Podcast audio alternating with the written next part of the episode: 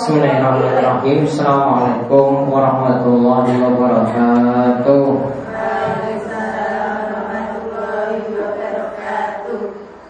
Alhamdulillahirabbil alamin hamdan katsiran tayyiban barakan kama yuhibbu rabbuna wa yarda wa asyhadu an la ilaha illallah wahdahu la syarika lah wa asyhadu anna muhammadan abduhu wa rasuluh Allahumma salli ala nabiyyina wa sayyidina Muhammadin wa ala alihi wa man tabi'ahum bi. Baik uh, ibu-ibu sekalian, alhamdulillah pada malam hari ini kita dipermudah oleh Allah Subhanahu wa taala untuk mengkaji ayat-ayat di dalam Al-Qur'an dan di mana di bulan Ramadan ini kita diperintahkan untuk mudah Al-Qur'an yaitu untuk banyak-banyak mengkaji Al-Quran. Maka sengaja dalam dua hari dalam sepekan kita akan membahas tafsir ayat puasa. Yaitu kita akan melanjutkan pada malam hari ini tentang tafsir surat Al-Baqarah ayat 183. Tafsir surat Al-Baqarah ayat 183. Dan kita bahas Ya sedikit lagi nanti tentang Tafsir Al-Baqarah ayat 184 Coba diulang sarangan Ya kita baca dua ayat.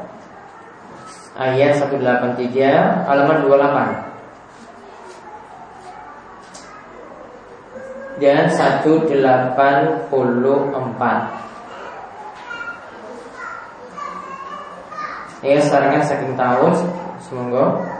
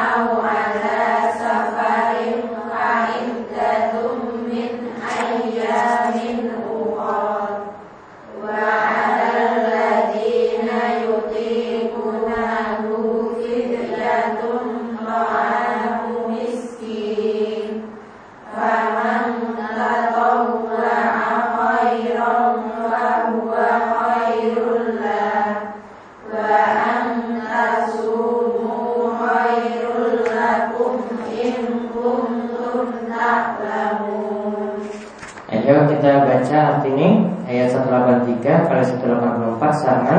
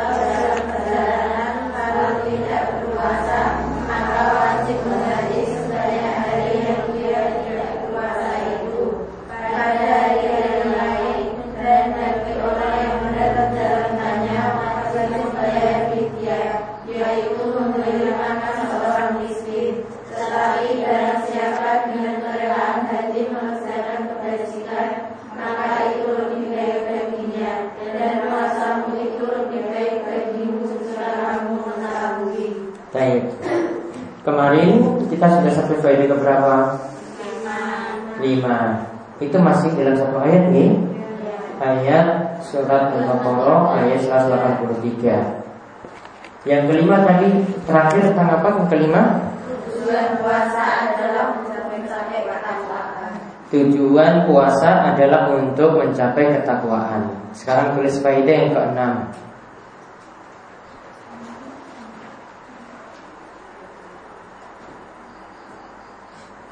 Yaitu faedah yang keenam disebutkan Ya, saya terangkan dulu yaitu Allah katakan tadi puasa tujuannya adalah la'allakum tattaqun. Yaitu agar kalian itu menjadi orang yang bertakwa.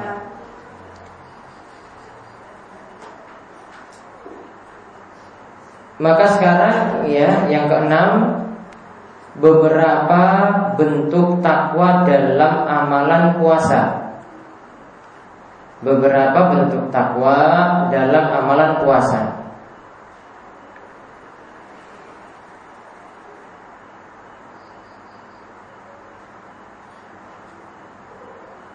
Jadi nanti di sini bisa dilihat beberapa bentuk takwa. Kenapa disebut orang yang menjalani puasa itu akan mencapai derajat takwa karena dia menjalankan beberapa hal berikut ini. Yang pertama, tulis A aja. A. Orang yang berpuasa itu meninggalkan apa yang Allah haramkan.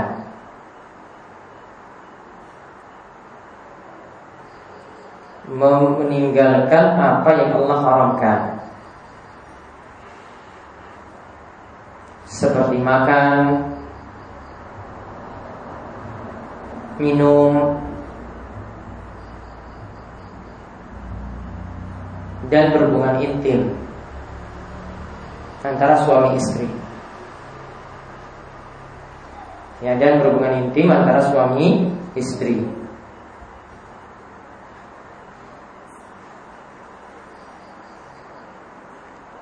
Dan seperti itu disebut takwa Dan seperti itu disebut takwa Jadi siapa saja yang meninggalkan yang haram Walaupun ini cuma sifatnya sementara waktu. Jadi kita cuma berapa jam kira-kira menjalani puasa? 12 12 jam.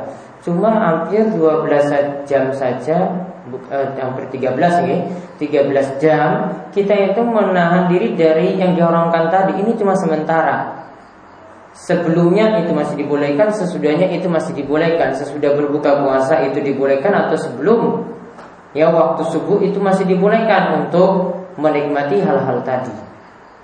Kemudian yang kedua yang B. Orang yang berpuasa melatih dirinya untuk semakin dekat dengan Allah. Orang yang berpuasa melatih dirinya supaya semakin dekat dengan Allah.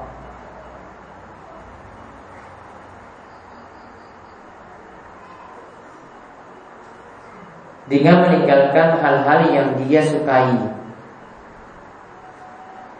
dengan meninggalkan hal-hal yang dia sukai.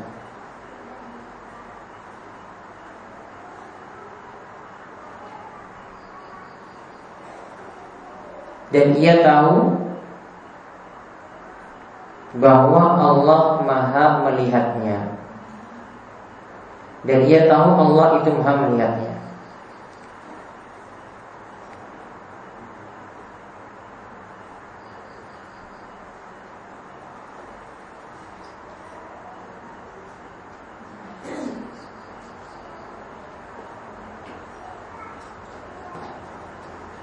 Nah itu juga yang disebut takwa. Kemudian yang ketiga, orang yang berpuasa, ya orang yang berpuasa telah menyempitkan gerak gerik setan telah menyempitkan gerak gerik setan di dalam tubuhnya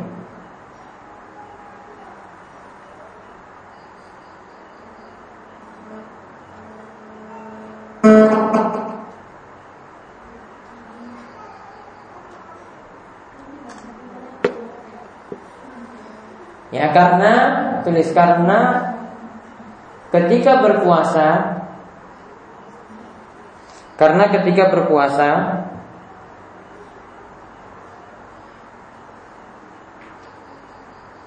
jalan gerak setan dalam tubuh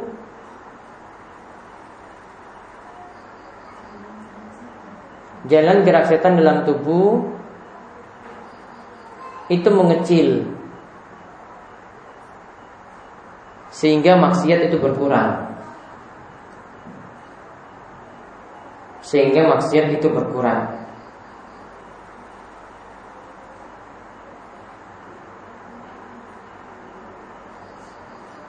Nah, makanya kalau orang itu lakukan puasa terus, ya di bulan Ramadan dilakukan puasa, maksiatnya itu berkurang. Kalau di luar bulan Ramadan juga dia lakukan puasa lagi, maksiatnya itu akan terus dia kendalikan. Beda kalau orang yang tidak rajin puasa. Kemudian yang keempat, orang yang berpuasa tentu lebih banyak melakukan kebaikan. Orang yang berpuasa tentu lebih banyak melakukan kebaikan.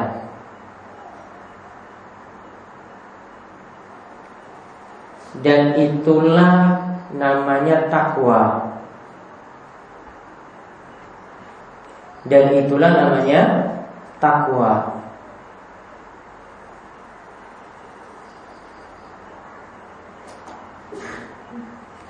Jadi tadi maksudnya berkurang, kebaikannya itu makin banyak, makin banyak ketika dia itu menjalankan ibadah puasa. Nah itulah bentuk takwa. Kemudian yang terakhir yang ke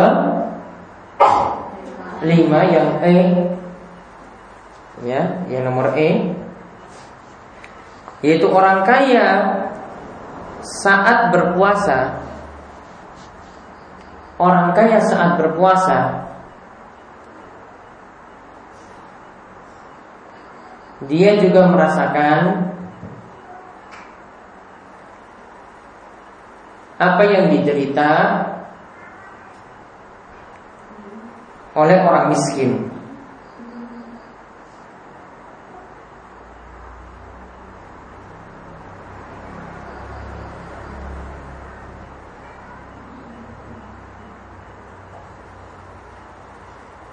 Sehingga membuat orang kaya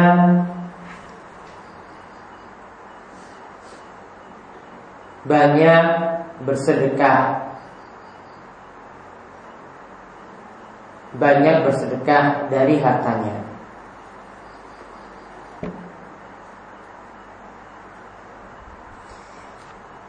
Nah, dan itu juga bentuk takwa dan itu juga bentuk takwa.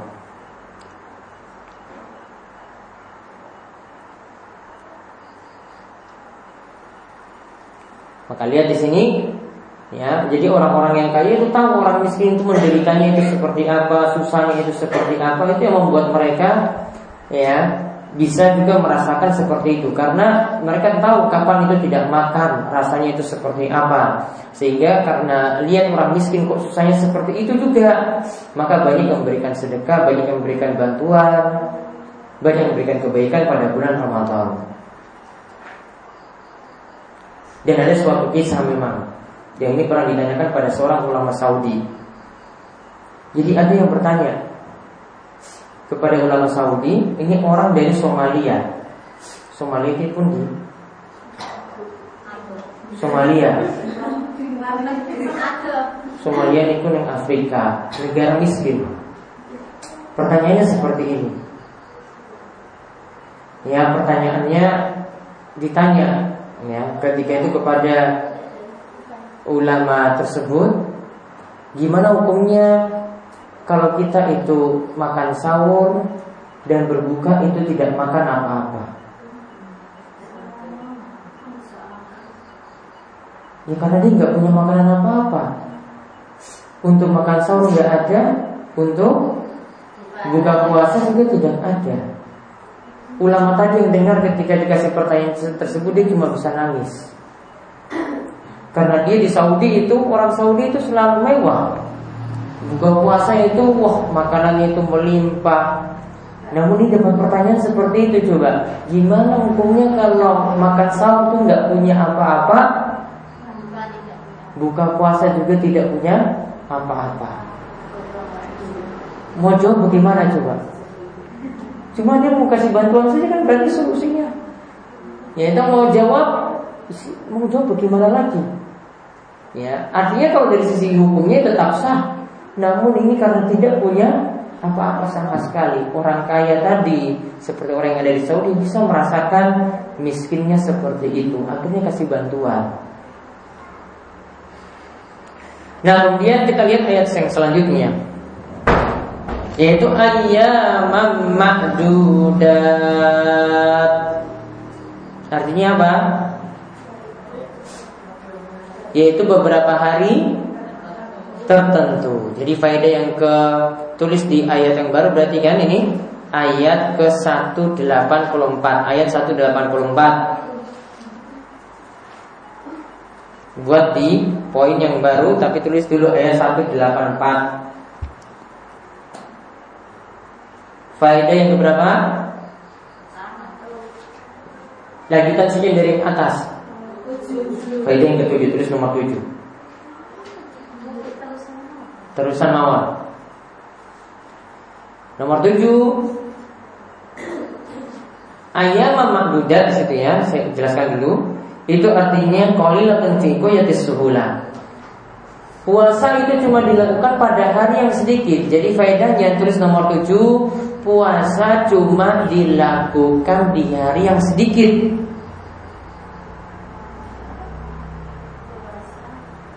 Puasa dilakukan cuma pada hari yang sedikit.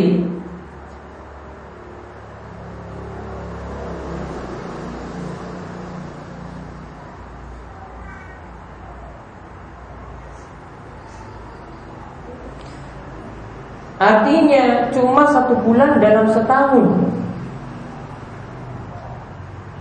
Artinya cuma satu bulan dalam setahun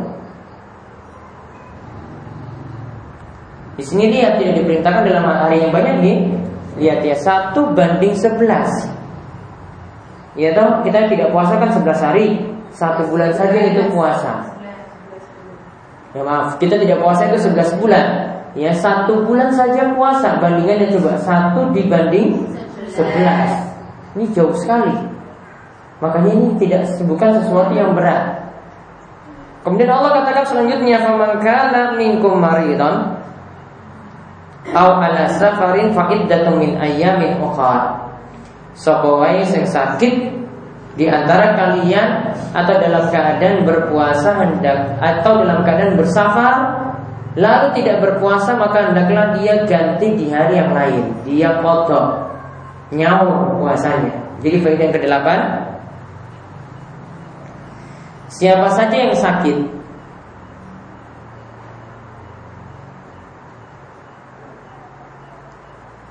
atau dalam keadaan bersafar. Bersafar itu artinya apa? Safar? Perjalanan jauh. Siapa saja yang sakit atau dalam keadaan bersafar, maka hendaklah dia mengkotok atau mengganti puasanya di hari lainnya.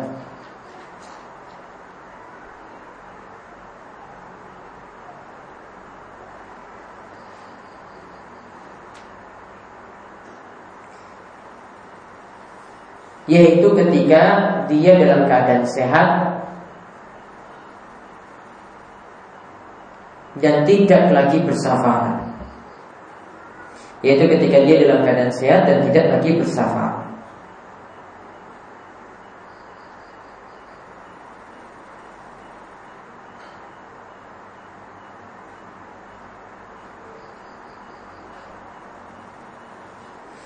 Kemudian faedah yang ke-9 Yang ke-8 atau 9? 9 Mengkodok puasa Mengkodok atau mengganti puasa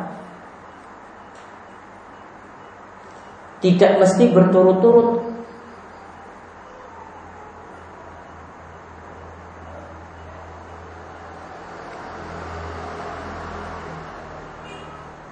Ya tidak mesti berturut-turut. Jadi misalnya nih, nanti setelah bulan Ramadan ini misalnya utang, biasanya utang pinten pinten?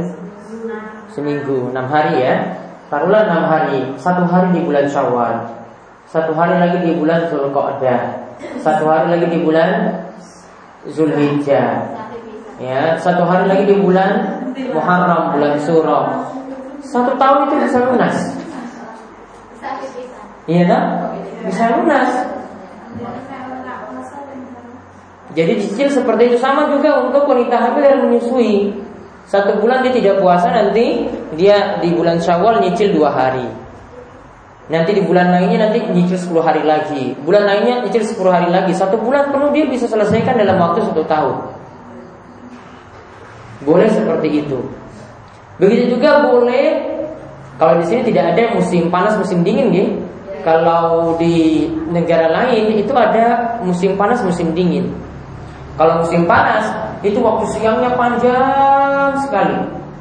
Seperti saya ceritakan kemarin bisa waktu siang itu sampai 20 jam. Bisa sampai 20 jam puasa. 20 jam puasa.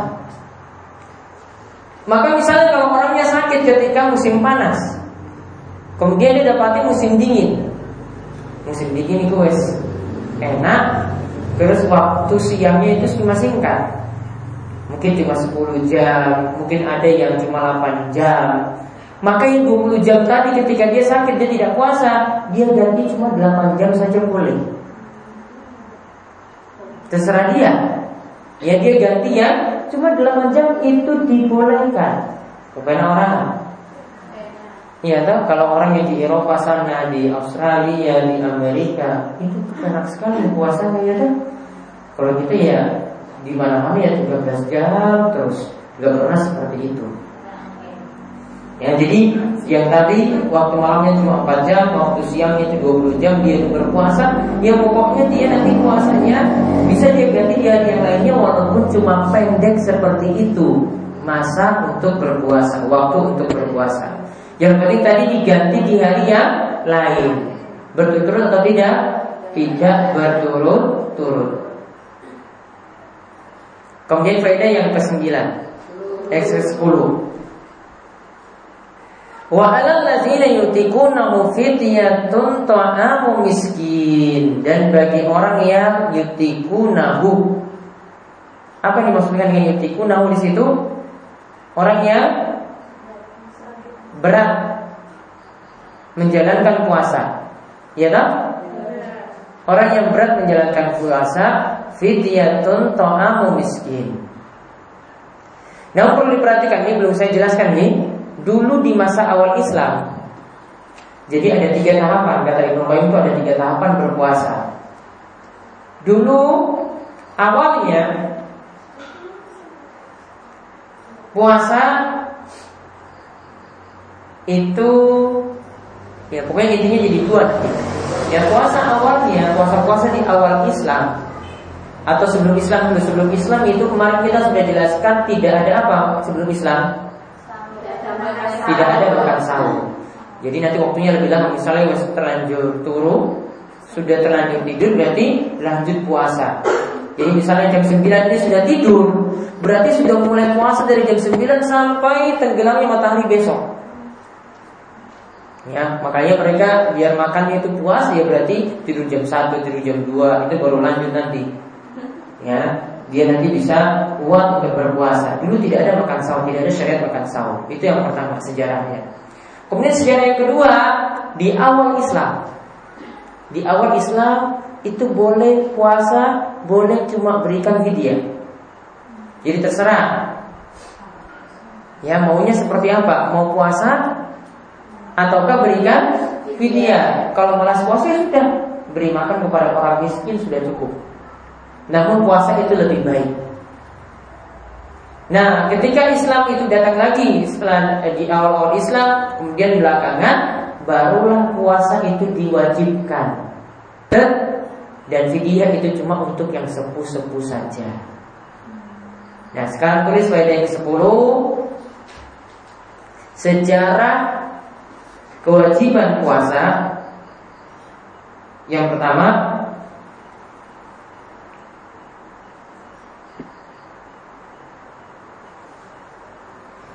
syariat sebelum Islam atau ajaran sebelum Islam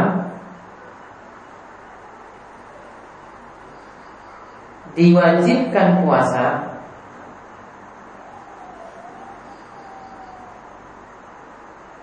Tetapi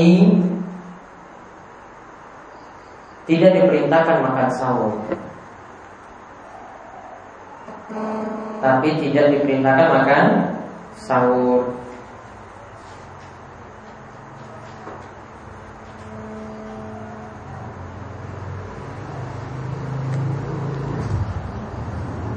Tapi tidak diperintahkan makan sahur. Kemudian yang kedua,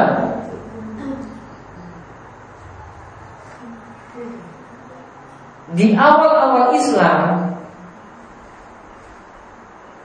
di awal-awal Islam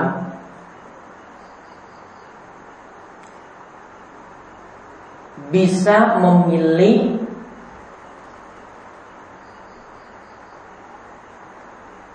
antara berpuasa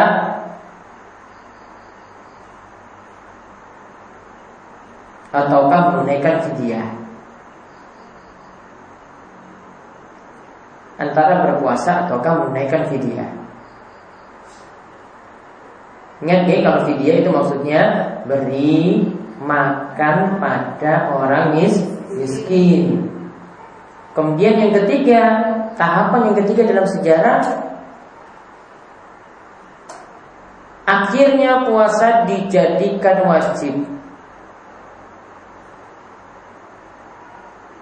Akhirnya puasa itu dijadikan wajib. Dan fidyah berlaku untuk orang yang sepuh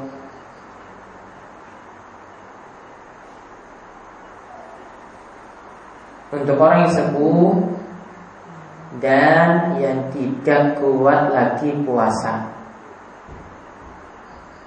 Untuk orang yang sepuh dan tidak kuat lagi puasa. Kalau orang pikun gimana? Orang pikun. Wis ora kelingan apa-apa lho. Jenenge anake wae ora kelingan. Gimana? Mbak Heni? Wongnya wis pikun. Maka statusnya seperti wong edan. Berarti tidak wajib puasa, tidak ada fidyah. Jadi nggak kena kewajiban apa-apa. Sudah seperti orang gila. Tidak wajib sholat juga. Di konsulat ya arah apa? Gak ada manfaat. Terus lali apa-apa. Ya kalau wis pikun nih, sudah pikun nggak ingat apa-apa. Biasanya gur ngalor ngidul, ya gur makan turu, terus jalan sendiri orang kelingan apa-apa. Pokoknya kalau sudah pikun, maka statusnya seperti orang gila. Nanti insya Allah berikutnya kita akan bahas lagi tentang masalah Ya tadi tentang fidyah Nanti kita akan temukan pembahasannya pada pertemuan berikutnya insya Allah Ada pertanyaan? Ini baru dua ayat belum rampung-rampung Tafsir itu pembahasannya lebih luas Apalagi surat Al-Baqarah. Karena membicarakan tentang masalah hukum. Ada pertanyaan? Boleh tentang yang lainnya?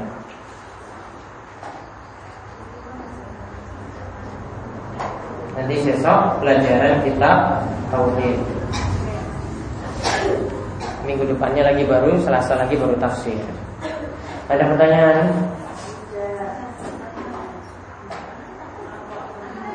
Mbak Edi Mbak Eni Pak I Mbak Wahyu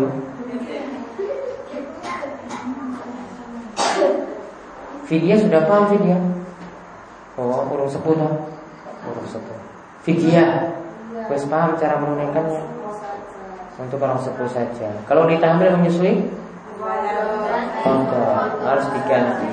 Wes lunas orang sing hamil menyusui ini.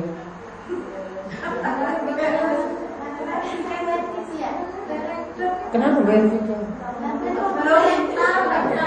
Itu kalau hamil lagi harus kontrol nyawa puasanya.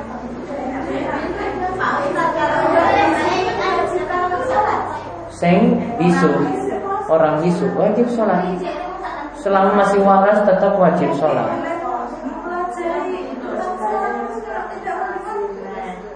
Ya kan bisa Ya baca dalam hatinya nanti. Dia baca sesuai dengan yang dia pahami. Bismillahirrahmanirrahim. Ya kan dia nggak perlu keluarkan suara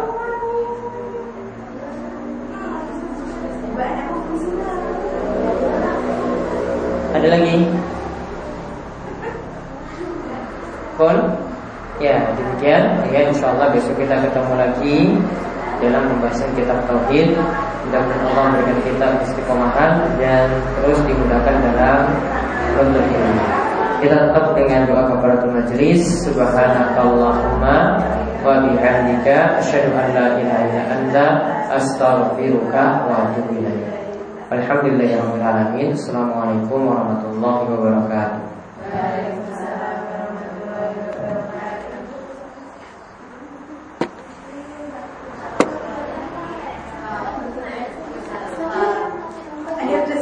Nanti ibu-ibu